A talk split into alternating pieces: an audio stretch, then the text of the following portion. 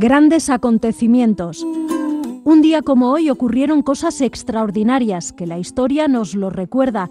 Desde Donostia Cultura y Ratia contamos estas curiosidades que en su momento marcaron la vida de todos, episodios memorables para crear acciones mejorables.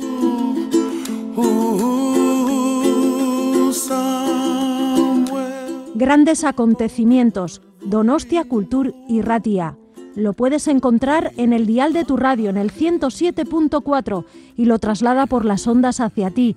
Escucha anécdotas, historias, grandes personajes y personas que influenciaron nuestras vidas de hoy.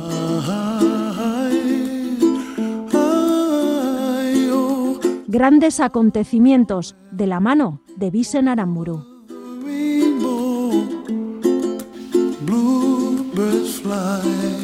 Un 7 de agosto, pero del año 1814, en Roma, el Papa Pío VII restablece la Compañía de Jesús que en 1773 fue suprimido por el Papa Clemente XIV debido a las insistentes presiones españolas, francesas y portuguesas. Un 7 de agosto, pero del año 1420, Filippo Brunelleschi comienza la construcción del Duomo, la cúpula, de la Basílica de Santa María de Fiore en Florencia, de 100 metros de altura interior, 114,5 metros de altura exterior, 45,5 metros de diámetro exterior y 41 metros de luz. A su finalización será consagrada el 25 de marzo de 1436.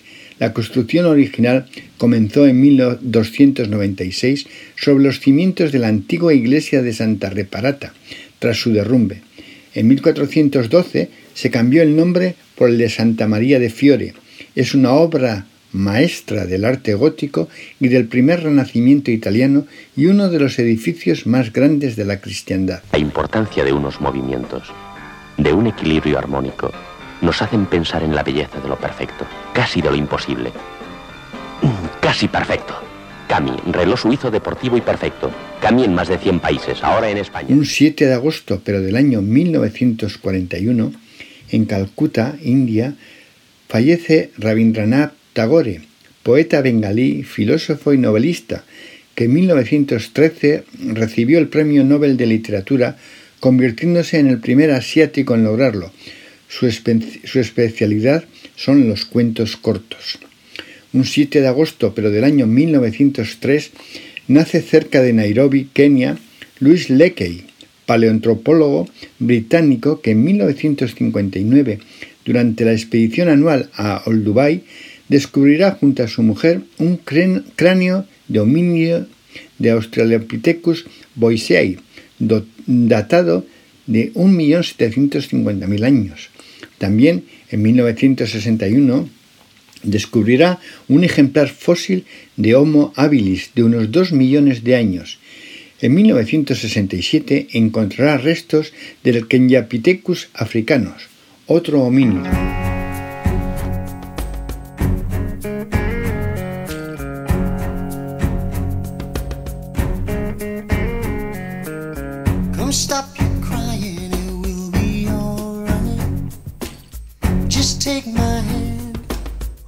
hold it tight. I will protect you from all around you. I will be here, don't you cry. For one so small, you seem so strong.